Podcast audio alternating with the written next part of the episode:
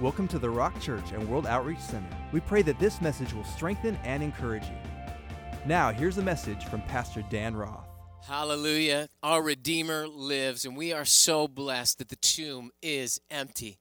It's Easter, and we're celebrating the fact that our King Jesus is alive and well, and he's seated at the right hand of the Father, continuing his high priestly ministry for all of us, interceding on our behalf. Wow, what a wonderful, wonderful weekend to celebrate our risen King.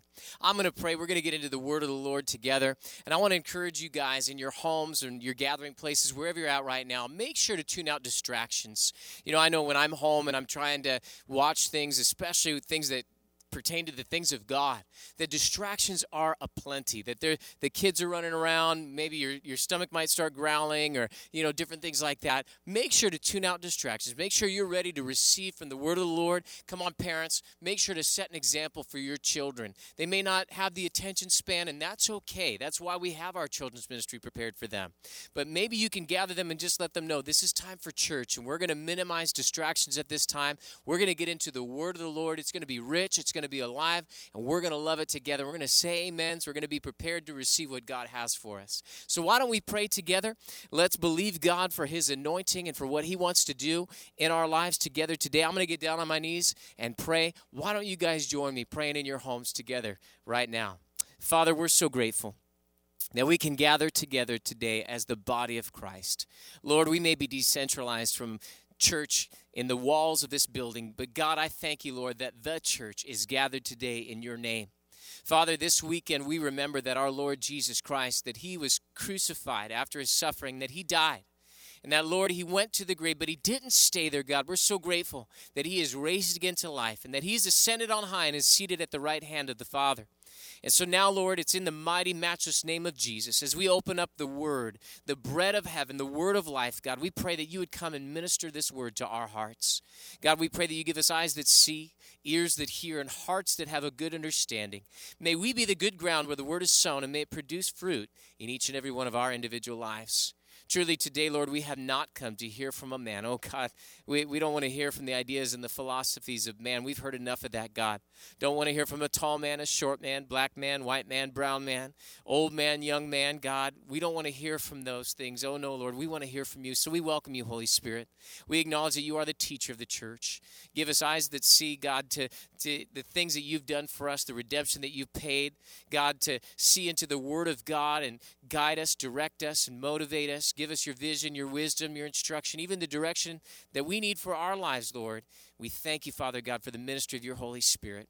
we don't just pray this blessing upon ourselves. Oh, no, Lord, we want to pray it for all of the churches, God. It's Easter weekend, and your body is gathered together this weekend looking into the things of God. So bless the churches, God. Bless all of them that are gathered. Bless every home, God, every gathering, Lord. In your name today, God, we pray for the body of Christ, Lord. Bless the persecuted church. Watch over them, encourage them, deliver them, Father God. And Lord, we thank you, God, that all of us together as one body with one voice are glorifying and praising you. It's in the mighty name of Jesus. We're all in agreement. We say, Amen. Amen. Well, today, get your Bibles and go with me to the Gospel of Luke. We're going to be in chapter number 24 of the Gospel of Luke. The title of this Easter weekend message 2020 is Be Restored. Be Restored. We all know this story, and so I just want to kind of set the stage. The Bible tells us that Jesus came and he lived among us. He's born of a virgin.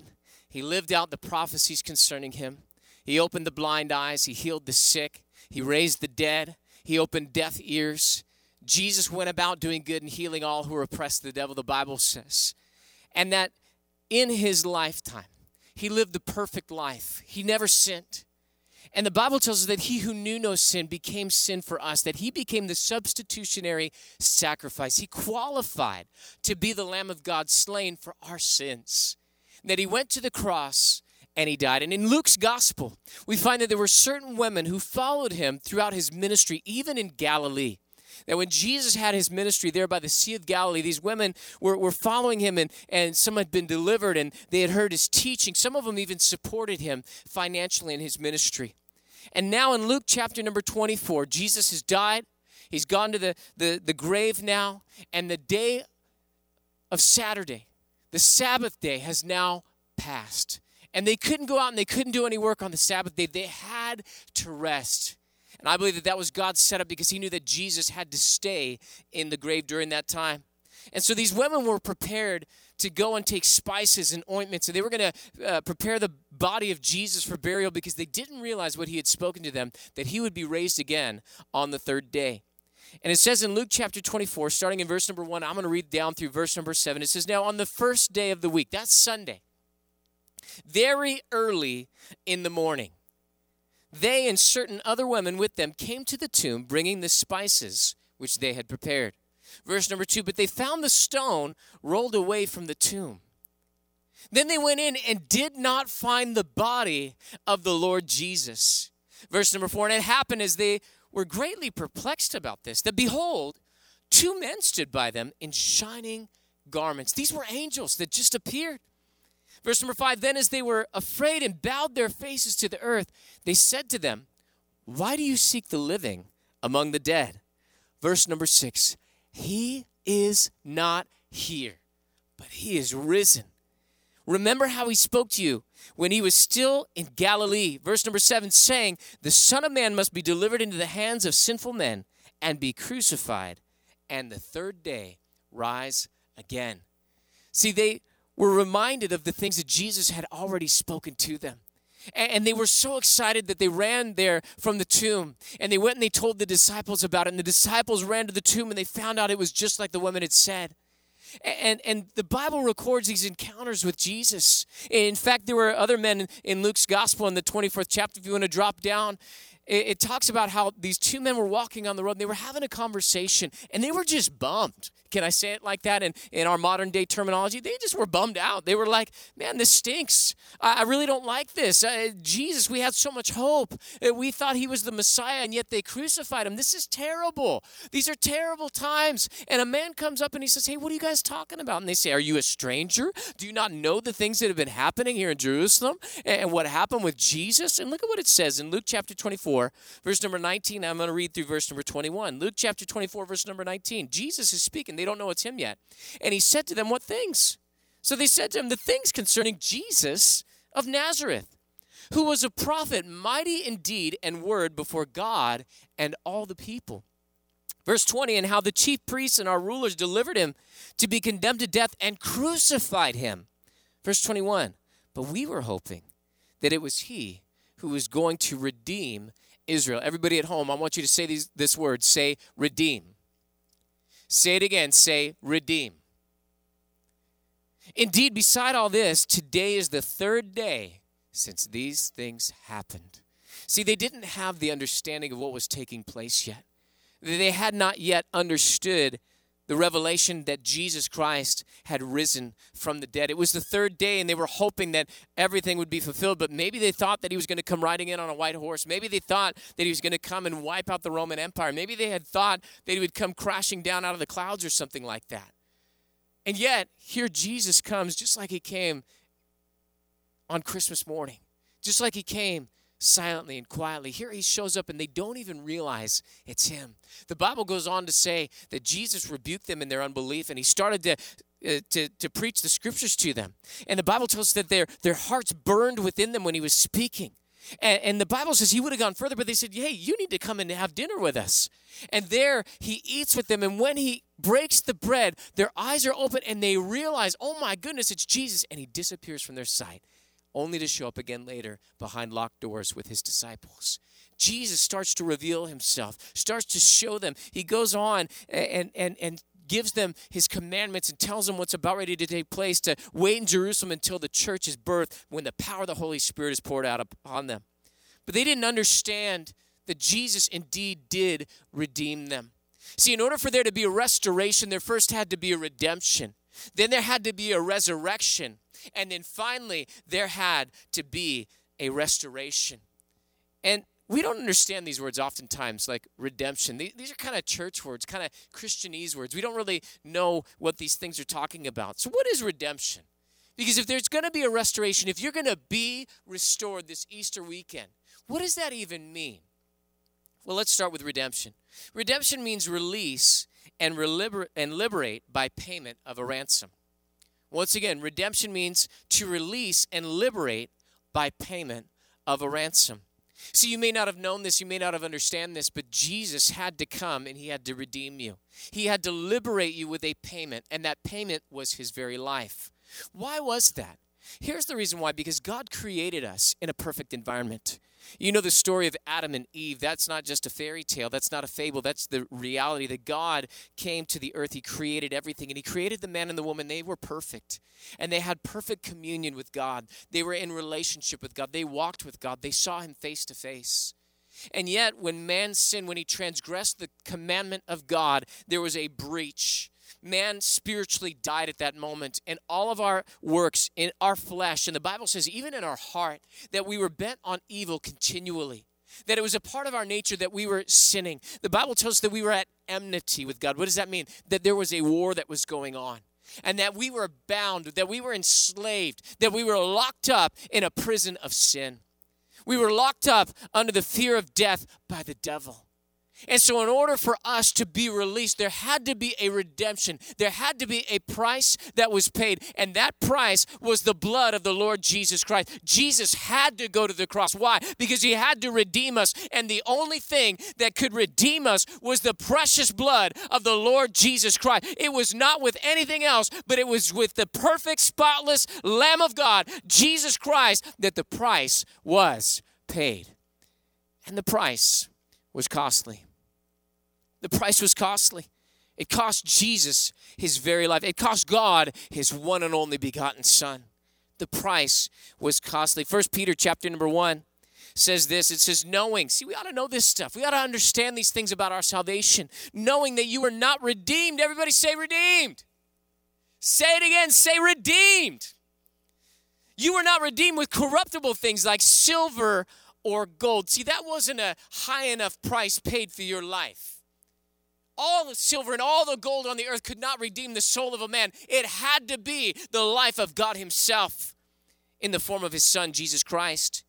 You were not redeemed with corruptible things like silver or gold from your aimless conduct received by tradition from your fathers. That sin nature from Adam was passed down to Seth, and that, that sin nature was passed down through the, the, the bloodline all the way through Noah, all the way through our ancestors. It went throughout everybody. We had a terminal blood disease called sin.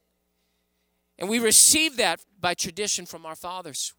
All of us.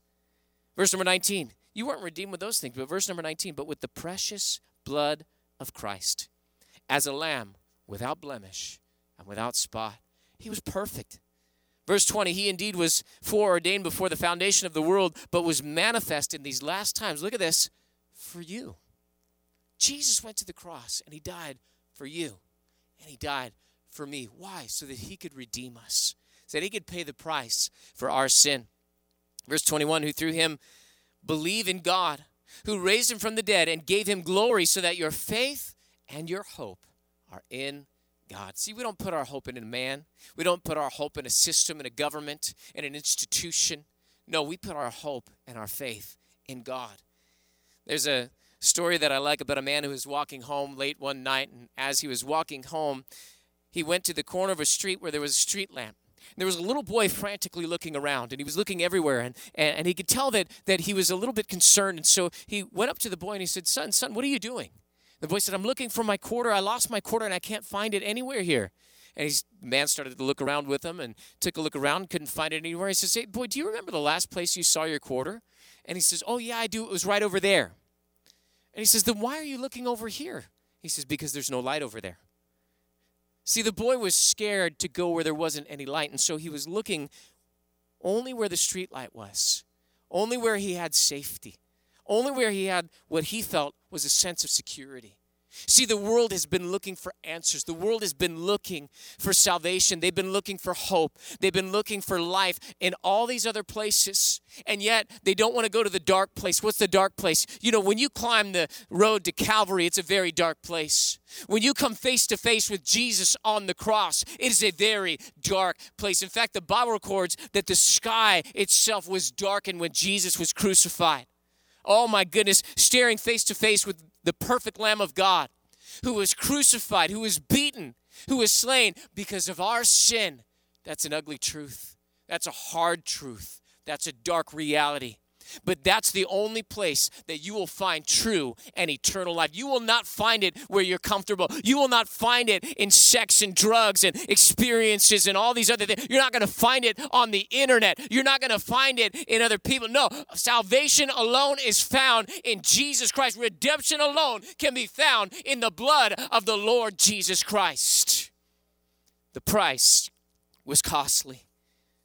We got to stop looking other places for hope start looking to our Lord and Savior, Jesus Christ. Here is where we find the love of God, the payment for sin, and the path to eternal life. But not only was the price costly, the effect is continual.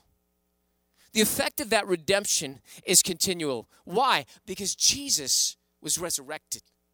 The fact that Jesus raised again to life means that death no longer has hold on him. There is no more power in the grave. The Bible records, Oh, death, where is your sting? See, Jesus came and he defeated death.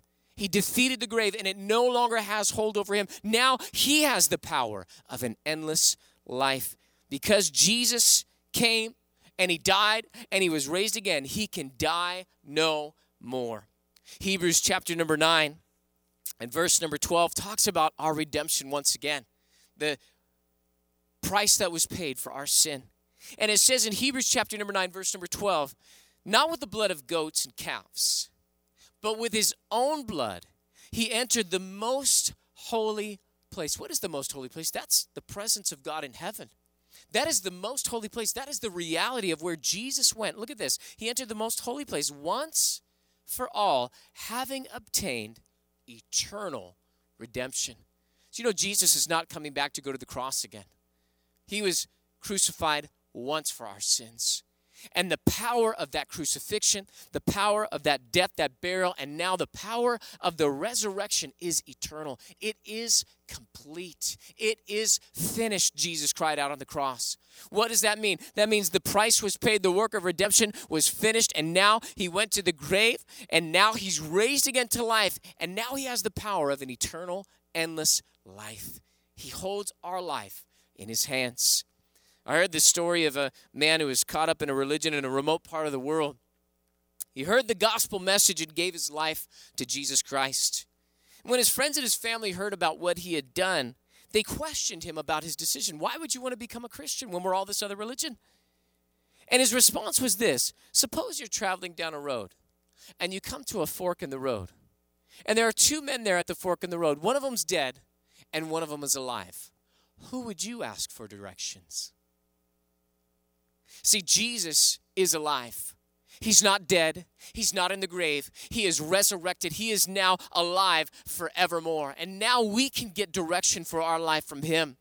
If you want to know how to do life, man, just go to the Word of God. Just go to Jesus. Just pray and ask God, what do you want from me? What do you want me to do with my life? God, where do you want me to go? What do you want me to be? How do you want me to act, God? And Jesus, the great shepherd, will lead you, He will guide you, He will give you wisdom, He will give you provision, everything that you have need of. Why? Because He's alive. He's not dead, He's not buried in the grave. Those other world religions that were started by man, guess what? All of their founders are dead and in the grave. But the tomb is empty of Jesus Christ. It was a borrowed grave. You want to know why it was borrowed? Because he wasn't staying long. He had to get up out of there and he had to go up to the right hand of the Father, where now he continues his ministry as our high priest. He's the one that gives us the directions for life. The effect is continual and it will never change.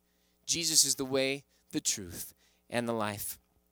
But the last thing that I want to bring to your attention this weekend is that the reach of this redemption is complete. Its reach is complete. What does that mean? This redemption, this resurrection, and this restoration that we have where we can come back into that fellowship with God like the garden experience, where we can walk with God, where we can talk with God, where we can get direction for life. That's true restoration. And this restoration is for everyone. No one gets left out of this. We all are included in this death. The Bible says that we judge thus that if Christ died for all, then all died. And now we no longer look at life according to the flesh, according to the natural, according to the sin and the stain and the death that we were once in. No, now we look at it according to Christ.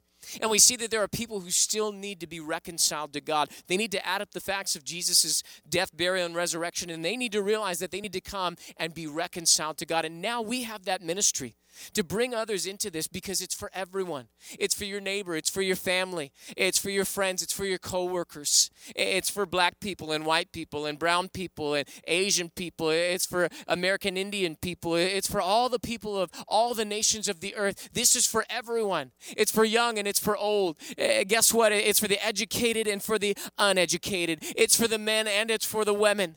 It's for all of us. It is universal. It's for all of mankind. Jesus' death, burial, and resurrection now is offered to all this restoration process that God has given us to come back into relationship with the Father is for everyone.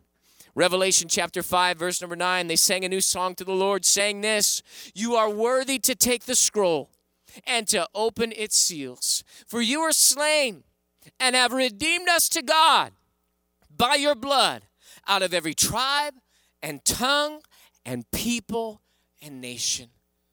What is heaven going to be like? Well, there's some things that we do know from the Bible that heaven is going to be like. And one of the things that I love about heaven is it's not just going to be a bunch of white people. It's not going to be just a bunch of black people or a bunch of Mexicans or a bunch of Asians or anything like that. Heaven is going to be a beautiful mix of all of the nations, all the tribes, every language, every people group. It's all going to be represented there in heaven. God has a great big family, and we're no longer different bloods, different tribes. No, now we are one blood. We are brought together by the blood of the Lord Jesus Christ. And this gospel is for everyone. This is for the whole world. This is for all of humanity humanity. God wants us all to come into this wonderful family and this wonderful relationship with God.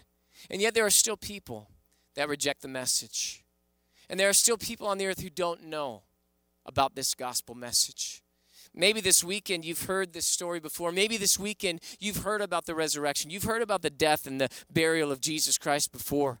And yet you didn't realize that you had this wonderful opportunity available to you.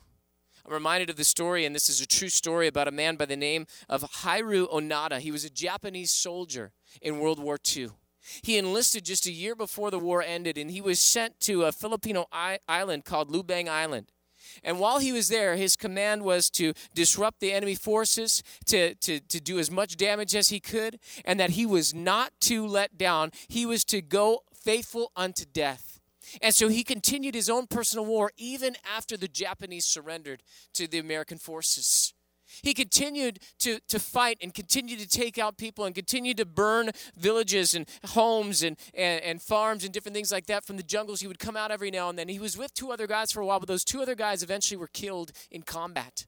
And he continued to live out his life for 29 more years after the war had ended he was holed up and finally an explorer went out and found him and befriended him and, and got his trust gained his trust and created a meeting with his commanding officer.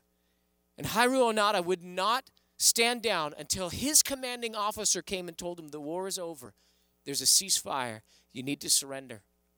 He was pardoned by the filipino president at that time and he came back and got back into life in his homeland eventually it's an amazing story when you think about it that for 30 years this man fought a war alone, by himself. A war that he didn't have to fight, a war that had already been over. And yet, how many people today are fighting a war against God that doesn't need to be fought?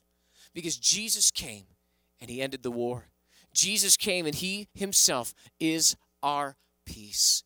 The fact that Jesus went to the cross and died for you in your place means that God is not mad at you, that God does not want a war with you. And you don't have to fight against him any longer. No, you can lay down your arms. You can come and be received into the kingdom of God. You can come and be reunited and restored in fellowship with God.